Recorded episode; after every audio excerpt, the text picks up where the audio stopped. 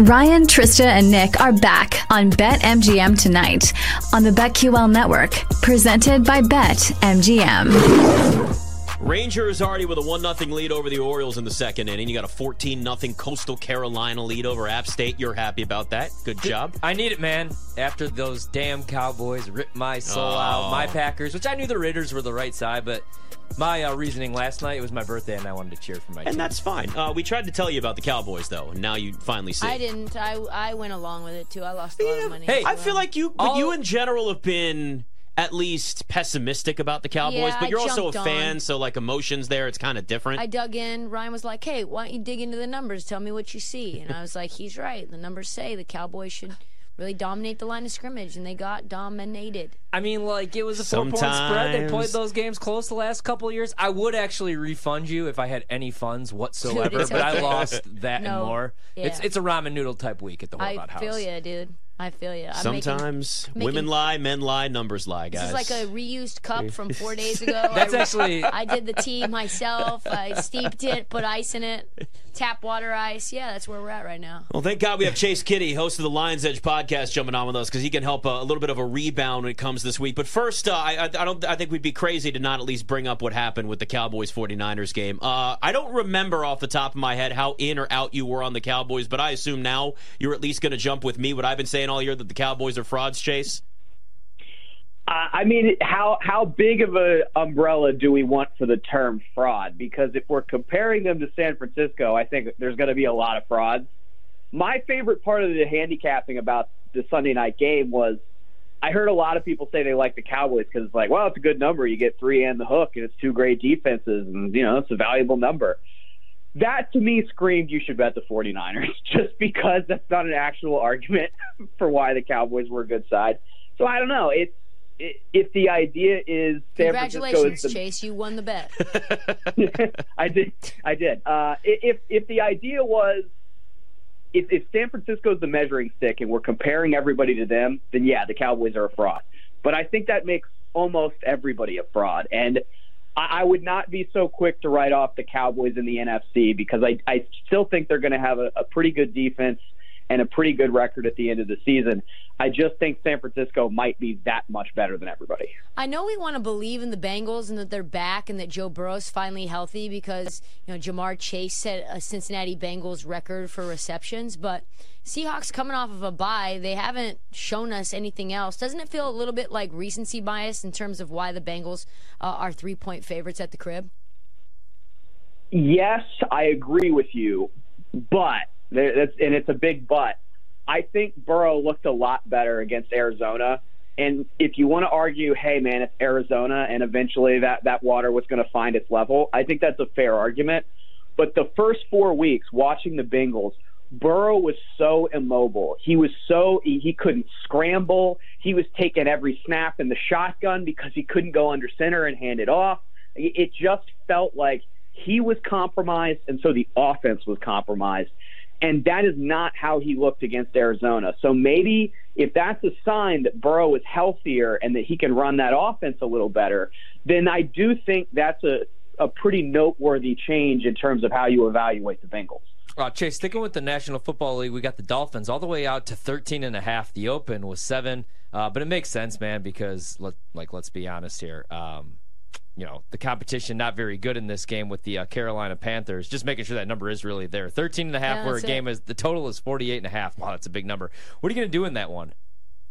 I'm betting the Dolphins. I, I'm I am not being afraid of laying big numbers with big offenses against bad teams. That that is and I know that is very against the old school way of doing things like you know old school professional handicappers will tell you they make their margin because they bet bad teams in big numbers. I wonder how relevant that kind of philosophy is in the modern NFL where the best teams have super powerful offenses and are just like compare how innovative this Dolphins offense is against this Panthers offense. It is hard to find a bigger contrast. And so I know you sound really smart when you say I actually think the values on the Panthers plus the 13 and a half. Like I know that's the classic way of handicapping. I just think modern NFL, modern offenses, I'm less afraid to lay two touchdowns than I've ever been. I mean, the thing too with this Panthers offense, Chase, is they're actually more efficient with Andy Dalton out there. I mean, I know Bryce Young's the future, but when you watch the Panthers, like, do you see a team that maybe at this point needs to sit Bryce Bryce Young for a couple of games, a few games? I mean, something because they look horrible with him out there. He just doesn't look ready. Well, here's the problem, Nick. If you feel like you messed up with Bryce Young, or even if you feel like the team is more competitive in the short term with somewhere else, there's no path to getting better that doesn't go through Bryce Young getting snaps because they don't have a draft pick for next year. It's the best quarterback class in who knows how many NFL draft years. And they don't have a way to get to one of those quarterbacks because they gave their pick to Chicago. So unless they are planning some crazy move that involves mortgaging all their picks and future stuff to get back into the first round of next year's draft so they can get one of these guys and they're already willing to punt on Bryce Young, which I think might be a little early for that. You kind of have to play with the guy you drafted to be your future guy. Uh, they're they're going to be bad this year. like there's there's no path to them being good this year, so you might as well give reps to the guy you wanted to invest your future in. Are you buying into the trend of the team that comes back from London uh, has a absolute hangover, especially when they play a divisional rival, which is Jags coming back from two weeks there playing the Colts at home? You know the the fascinating thing with that trend, Trista, in this specific spot, is Jacksonville's coming back from London, and that's a big trend. But just as big a trend is I don't think the Colts have won in Jacksonville since Barack Obama was president. I, I'm pretty sure I'm right about that. So I, it's it's like it's one of those situations where okay, pick your trend because one of them's to be wrong. Yeah, no, I agree with that. Unless that. you just take the Colts plus four because they could still lose. I don't I don't know if they've covered a lot of those either. I just I, I, something about it's like Jacksonville's the Bermuda Triangle for the Colts. I don't know what it is. I think I like the Colts in that game a little no. bit, actually. I kind of do. I I kind think of they're do going to too. keep that one close. I don't think there's much of a drop off with I'm our a little guy worried about Minshew. Richardson. Yeah, but Minshew's good. Uh, Ish. Chase, I uh, think there's a typo here. So the biggest game this weekend, in my opinion, not USC Notre Dame after Notre Dame lost to Tell him, Ryan. Tell him what the biggest done. game The is. biggest game this weekend. quack quack. Georgia Southern Oh, no. taking on JMU James Madison, and this has to be a typo, Chase, because I know you wouldn't fade JMU, but right now, Scott, our executive producer, the great Scott Lynn, puts in my notes that you're fading JMU. You traitor? Is this real? Hey man, everybody in Harrisonburg knows I love the Dukes. I don't know. I love money, and if if I can if I can get the latter at the expense of the former, it doesn't impact my love for my great alma mater. I like Georgia Southern. JMU is five and zero, and I'm super happy about it. But they are a little bit lucky, probably, to be five and zero. The way they've won some of these games. I mean, I, I don't, I don't want to bore everybody with a recap of the first six weeks of JMU's football, but like, there's been a lot of tight games and some pretty weird stuff that's happened, uh, and, and like super happy about it. But JMU's secondary is not very good, and Georgia Southern could throw for 600 yards against this defense. I'm pretty sure. So I, I think there's a reason five and zero JMU playing at home off of bye is only a three and a half point favorite against Georgia Southern. I think that's a very clear signal. The problem is there's a lot of weather that's going to hit the mid Atlantic this weekend. Mm-hmm. It's going to affect, I think, the Penn State UMass game, which I've got to play in. I think it's going to affect this Georgia Southern JMU game, probably the Maryland Illinois game. All games I think that are going to have to deal with rain. And if it rains all afternoon at JMU, that's a pretty big advantage for JMU playing against a big air raid style offense like Georgia Southern has with Clay Helton. So I like Georgia Southern plus the points. I bought the money line a couple weeks ago. I'm now wondering if I'm going to get burnt on weather because if it rains all day, I actually kind of like JMU. Are you going to the game in five seconds or less? I am not. Some fan you are, man. You mentioned the the Penn State UMass game. Are you? I'm assuming you're probably targeting an under in that game. That's correct. What about anything else in terms of uh, Good- just totals you're looking at? Good Yeah. breakdown, Chase. Really informative. you. I, I mean, how is UMass going to score anything on Penn State? Uh, Even if it if it was perfect October weather, in you know in Happy Valley. No way. It's an, it's an underplay for me. Probably even if there was no weather. I think one of my favorite plays of the week is probably Louisville minus eight. I talk every week on Lions Edge about how bad Pitt's offense is, and what this line tells me Oh. is that betters are a little. Uh, I don't even say. I don't want to say betters. The market is maybe a little anxious after the big Notre Dame win about what if there's a letdown in sleepy Oakland to playing against Pittsburgh. I, I think that gives far too much credit to how you know Pittsburgh's offense. It's not mediocre. It's not below average. It's the worst P5 offense in college football this Yeah, year. they're- It's they're- really bad. Their quarterback is now their tight end, Phil Jurkovec. He he now literally plays tight end. So I'm with you. I I think so that's a good breakdown on that one, Chase. yeah, it's it's really bad. I honestly think the number should be like 17, and it's eight. So there you go. Chase, uh, the real big game outside of Notre Dame USC is is the game that's going to decide the Pac-12, and that's Oregon Washington. I can't take Oregon as a three point dog just because it's it's a stressful situation. You know, Seattle's a very tough place to play. Michael Penix and this offense is probably the most potent that we're going to see all year. Uh, what would you do in this game, and like, what are you seeing from what both of these teams do well and the weaknesses that the other team can exploit?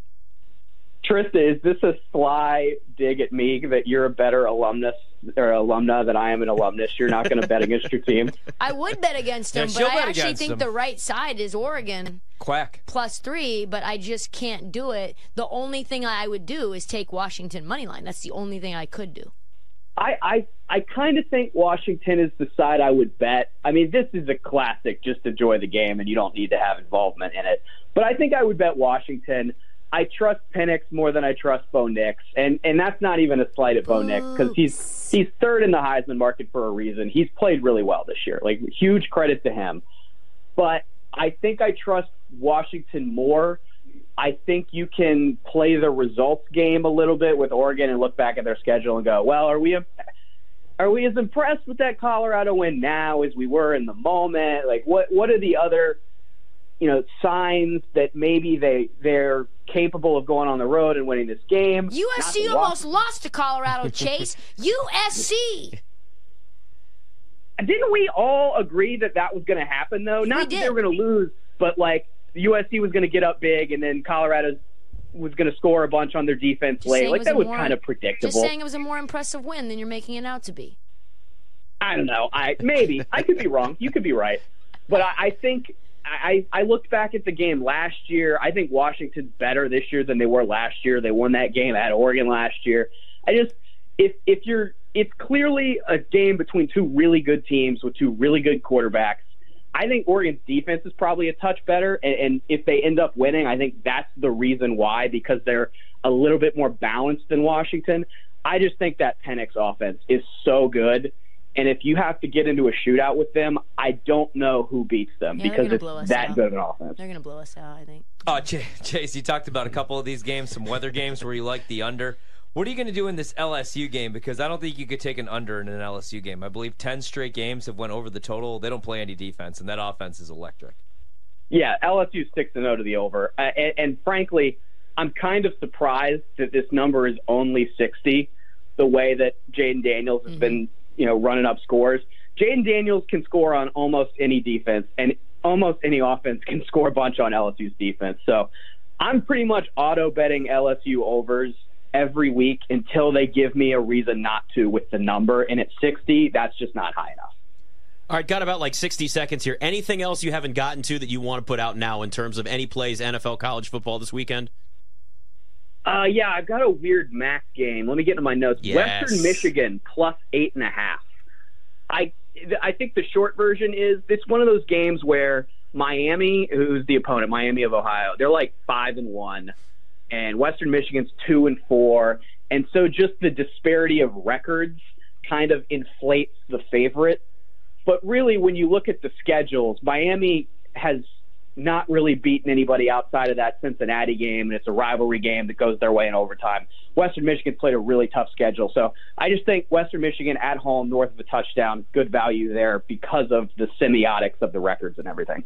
Chase Kiddy, Lions Edge podcast. Download, subscribe, do all the things, say nice things about it. Also, a traitor to JMU, as we've learned. So there Yeah. you go. All Oregon. those things. Ryan's Turncoat. very upset with you, Chase, just so you know. Ouch. It's okay, Chase. I bet against Notre Dame last week. It's true, he did. Really so. big. yeah, what are you giving me a hard time for then? He's know. a big hypocrite. You know that. I was just shocked that you would do such a thing in such a big game, Chase. No, I think he's on the right side there, though. I agree with everything that Chase said, except for Trista's Ducks. Quack, quack, quack, bitches. I haven't been this excited for a Ducks team since Charlie Conway. getting blown out. I have to uh, use the bathroom God, I So- sorry it's to the uh, social team and Number everybody. one or number two? We're moving around a little bit. I hope it's not what I was dealing with. That's In all I gotta say. Drake and we won't Mane, see him for a while. Won't see him for a while. That's all I gotta say. Uh, what we learned from Monday Night Football next. It's Bet MGM tonight.